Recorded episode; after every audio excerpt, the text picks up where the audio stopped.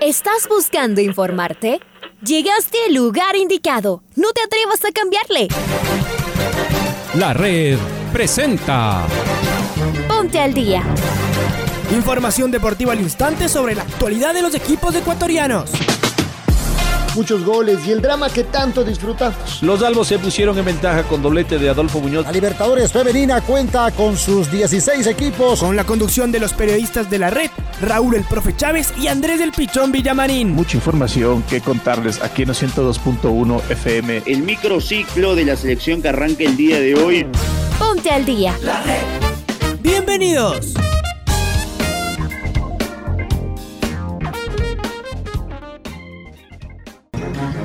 Amigos, amigas, hola, hola, ¿qué tal? ¿Cómo les va? ¿Cómo están? Tengan ustedes un cordial y afectuoso saludo. Día 18 de junio, al fin viernes, arrancamos, comenzamos, iniciamos esta programación deportiva en compañía de Raúl Chávez, está Paola Yambay en Control Master. Les saluda Andrés Vilamarín Espinel como cada día en el noticiero al día de la red y su primera emisión. Saludará a Raúl e inmediatamente nos meteremos con lo más destacado en el mundo del deporte en las últimas horas. Hola Raulito, ¿cómo estás?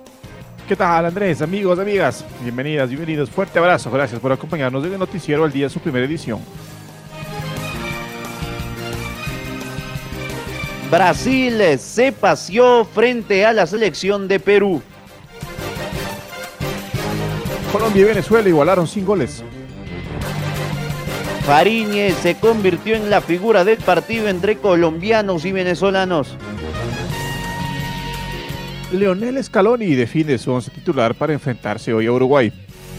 Y justamente la Celeste recupera a Edinson Cavani y Rodrigo Betancourt para su debut de esta noche frente a la Argentina. Ecuador trabajó ayer a doble jornada para el choque ante Venezuela del domingo. Bélgica le ganó en un partidazo a la selección de Dinamarca. Holanda y Ucrania ganaron en el grupo C de la Eurocopa. Es momento de escuchar al Pato Granja con el editorial del día. Uno de los temas más importantes del día finalmente es la forma oficial que tiene Liga Deportiva Universitaria de dar por sentada ya la salida de Pablo Repeto de la dirección técnica. Da la impresión que las negociaciones han llegado a un feliz puerto y que, más allá de todos los temas de ruptura de contrato con la anticipación ¿no? de seis meses para terminar el mismo, le da a Liga el aire suficiente para buscar el sustituto. Después, como siempre en todo mercado, suenan nombres, los intereses de todos los lados empiezan a dar nombres de quién será el director técnico de Liga Deportiva Universitaria para el cierre de este campeonato. Después, lo que piensa la hinchada es que seguramente tiene que ser alguien al menos a la misma altura, si no superior al equipo que ha montado durante estos últimos cuatro años Pablo Repeto. Equipo competitivo Liga ante un nuevo desafío, seguro, además con un nuevo estratega.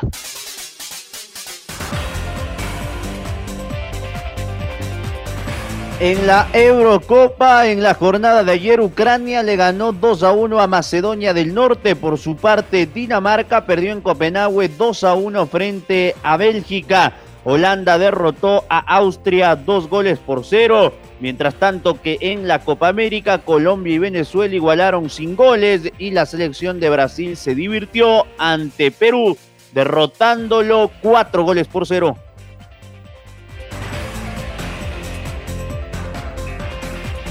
Y el arquero de la Vinotinto, Wilker Fariñez, se convirtió en la figura de su selección. El jugador le hizo imposible a Colombia poder anotar en los 90 minutos de juego y salvó a su equipo. Estamos con Maite Montalvo, quien nos va a enviar el informe. Mike, buen día, ¿cómo estás?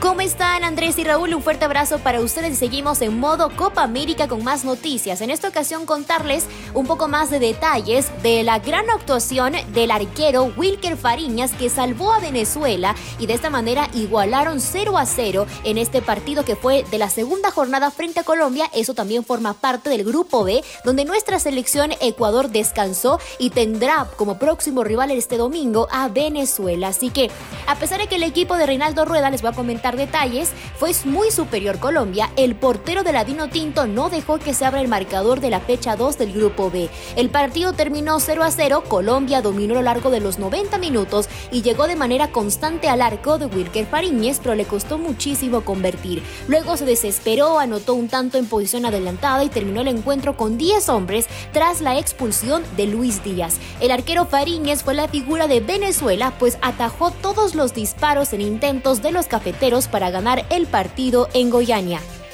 Venezuela tuvo un 34% de posesión del balón, prefirió defenderse y de contragolpe poder buscar un ataque. Aunque su juego no fue efectivo, sorprendió en los minutos finales del compromiso. Con este empate sin goles, compañeros, Colombia buscará obviamente ubicarse en el primer lugar del grupo B con cuatro unidades, mientras que Venezuela suma su primera unidad y asciende hasta el tercer puesto. Es así, compañeros, que el próximo rival por lo que será la fecha 3 de este grupo de Venezuela será nuestra selección ecuatoriana de fútbol. Así que enhorabuena por el arquero de Venezuela, que en esta ocasión fue el más destacado de este partido que les acabo de comentar. Ahora con ustedes con muchas más noticias. Que tengan todos ustedes un buen día.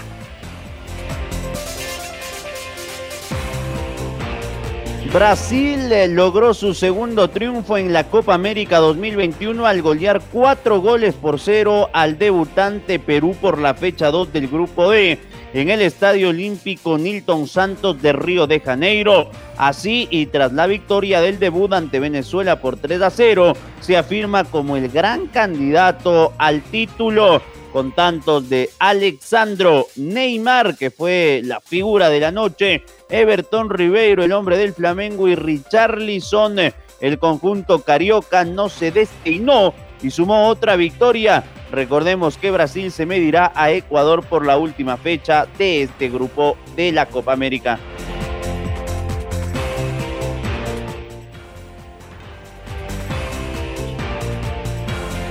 Argentina arribó a Brasilia la tarde del pasado jueves para enfrentarse a Uruguay en su segundo cotejo de la Copa América. Previo al viaje, en la última práctica realizada en Ezeiza, Leonel Scaloni confirmó el regreso de Cristian Romero al rol titular, al mismo tiempo que alternó con Nicolás Tagliafico y Marcos Acuña por la banda izquierda, así como con Nicolás González y Ángel Di María como acompañantes de Lautaro Martínez en el ataque, en el al. Estamos con nuestro compañero Marco Fuentes, nos va a ampliar la información de Argentina. Marco, buen día, ¿cómo estás? Andrés, Raúl, amigos amigas, un gusto saludar con ustedes a esta hora a través eh, de la red. En efecto, la selección argentina aterrizó en tierra brasileña la tarde del eh, pasado día jueves, eh, previo a lo que será su cotejo frente a una debutante selección uruguaya en esta Copa América 2021. En la última jornada de trabajo realizada por el equipo albiceleste, Lionel Scaloni realizó un par de variantes, alternó con un par de nombres en el rol titular Hablamos del ingreso de Marcos Acuña en el sector izquierdo. Alternó en la práctica con Nicolás Tagliafico, el jugador del Ajax, y también se especulaba en algún momento con la ausencia de Nicolás eh, González, el jugador del Stuttgart, debido a un problema físico. Sin embargo, en eh, el trabajo realizado en el predio de Seiza, el jugador del Stuttgart eh, se mostró en buenas condiciones aunque también eh, podía entrar como una alternativa en este caso en particular Ángel Di María. Lo que sí es un hecho y finalmente así lo confirmó el propio estratega, tiene que ver con el regreso de Cristian Romero, el zaguero central del Atalanta, al rol de titular. Dejó una gran imagen en eh, su debut con la selección argentina, pero no había podido disputar eh, los últimos compromisos por una sobrecarga muscular. Una vez recuperado el Cuti Romero, ocupará el lugar en el 11 titular eh, de Lucas Martínez Cuarta, comandando la saga central junto a Nicolás Otamendi. Con estas eh, novedades, eh, la posible formación con la que trabajó Lionel Scaloni de cara al debut de, Uruguay en la Copa América es la siguiente, con Emiliano Martínez en el arco, Gonzalo Montiel, Cristian Romero, Nicolás Otamendi y Marcos Acuña o Nicolás Tagliafico en defensa, Rodrigo de Paul, Leandro Paredes, Giovanni Lochelso y Lionel Messi en la mitad de la cancha, dejando en el ataque a Lautaro Martínez junto a Nico González o Ángel Di María. Esto es lo que les podemos informar a esta hora a través eh, de la red, amigos y amigas. Un abrazo grande para todos.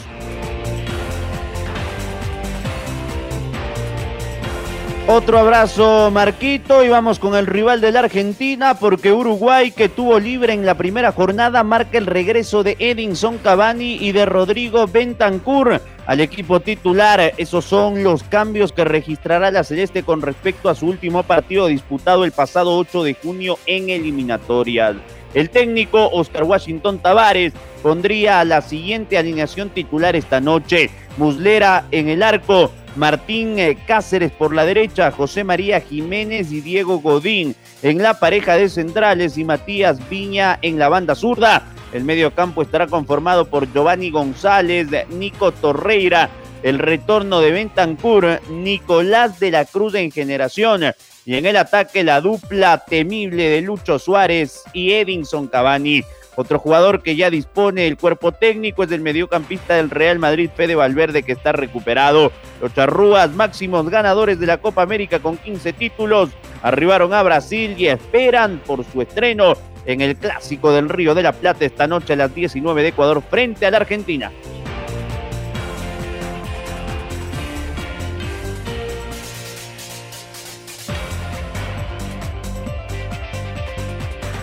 Será momento de meternos en los partidos de esta jornada de día viernes. Y Chile juega frente al elenco boliviano. Es momento de escuchar al DT de la selección del país de la estrella solitaria, el profesor Martín Lazarte. Yo creo que no hay dos partidos iguales.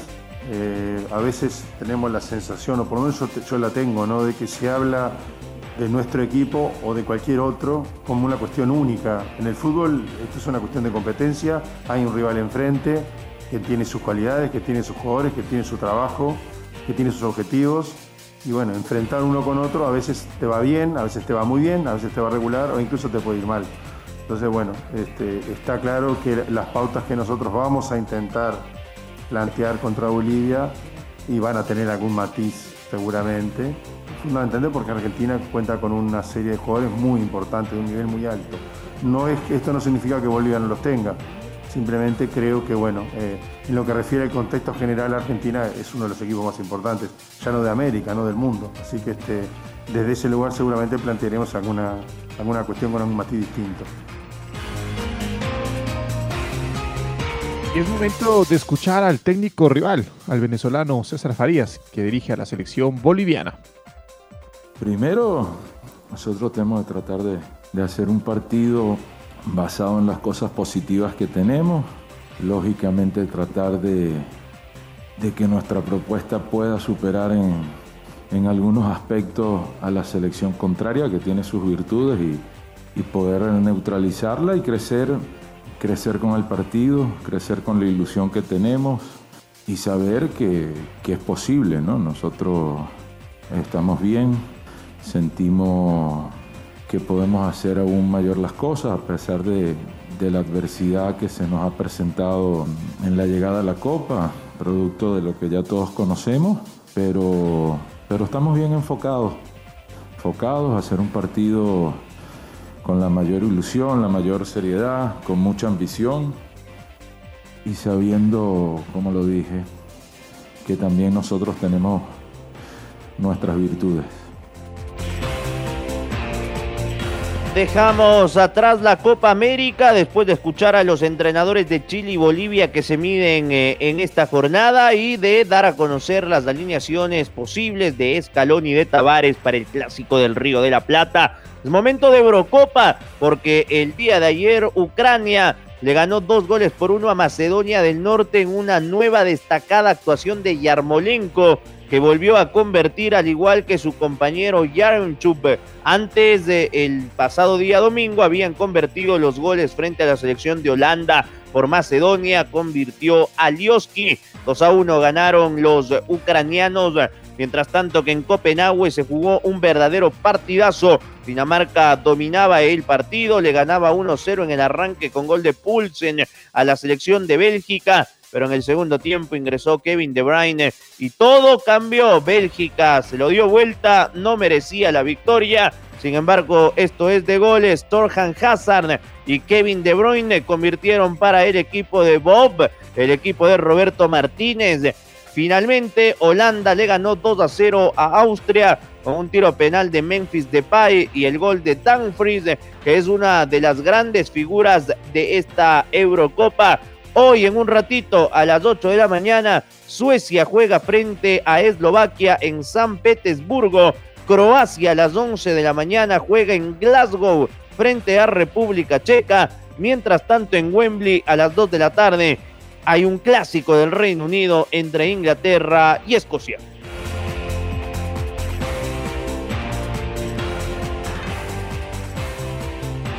Y dejamos detrás del fútbol internacional y nos metemos de lleno en la Liga Pro para escuchar a Esteban Paz, dirigente de Liga Deportiva Universitaria, habla de la salida de Pablo Repeto.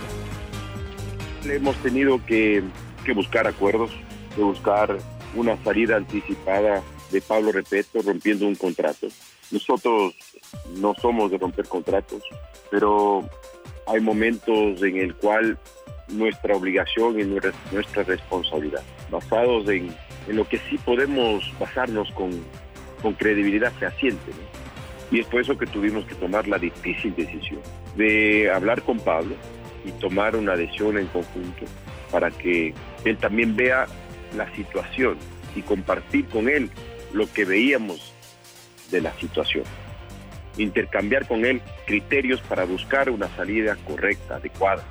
Finalmente la decisión se tomó y no íbamos a retroceder. Y ahí el proceso más difícil fue el, tratar de, de encontrar ese entendimiento que sea beneficioso para ambas partes. Pablo no solo que quería seguir, sino que estaba confiado en que podía sacar adelante el proyecto deportivo que con él empezamos hace cuatro años que si bien es cierto este momento estaba difícil, sí, pero él creía y tenía la confianza de que lo podía resolver.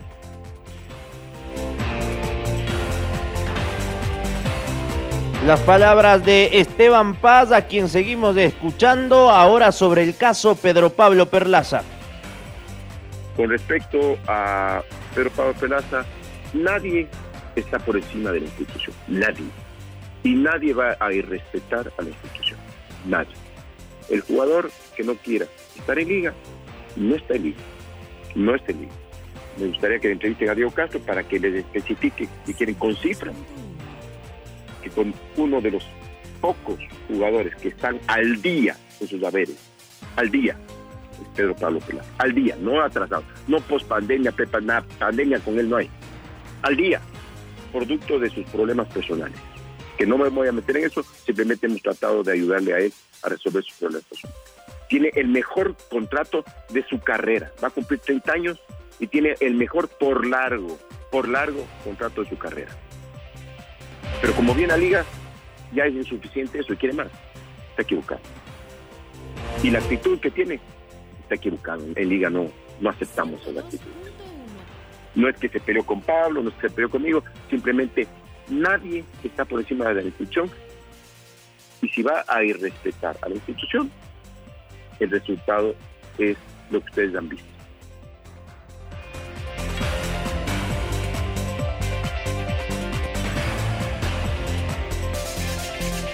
Y ayer Sergio Ramos, una figura, uno de los grandes, mayores ganadores en historia del Real Madrid, se despidió del club luego de 16 años y 22 títulos. Escuchemos a Sergio Ramos.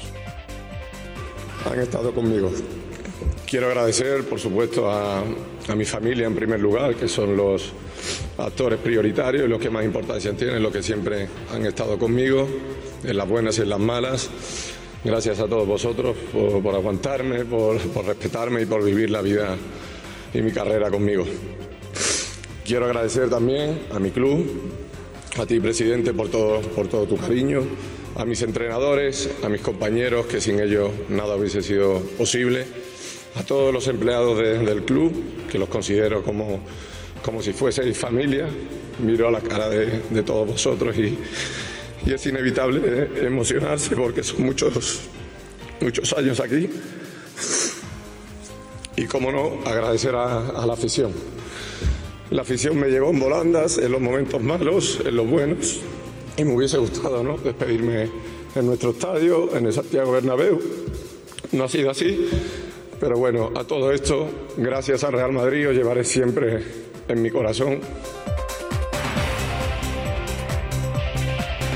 Escuchábamos al gran Sergio Ramos, uno de los mejores defensas de la historia. Vamos con el gol del recuerdo. El gol del recuerdo. En el año 1993, la Copa América que la organizó la Federación Ecuatoriana de Fútbol, Ecuador midió fuerzas ante Venezuela. La selección nacional derrotó 6 a 1 a la Vino Tinto. Escuchemos el gol de Alex Darío Aguinaga con los relatos de Pancho Moreno y los comentarios de César Pardo.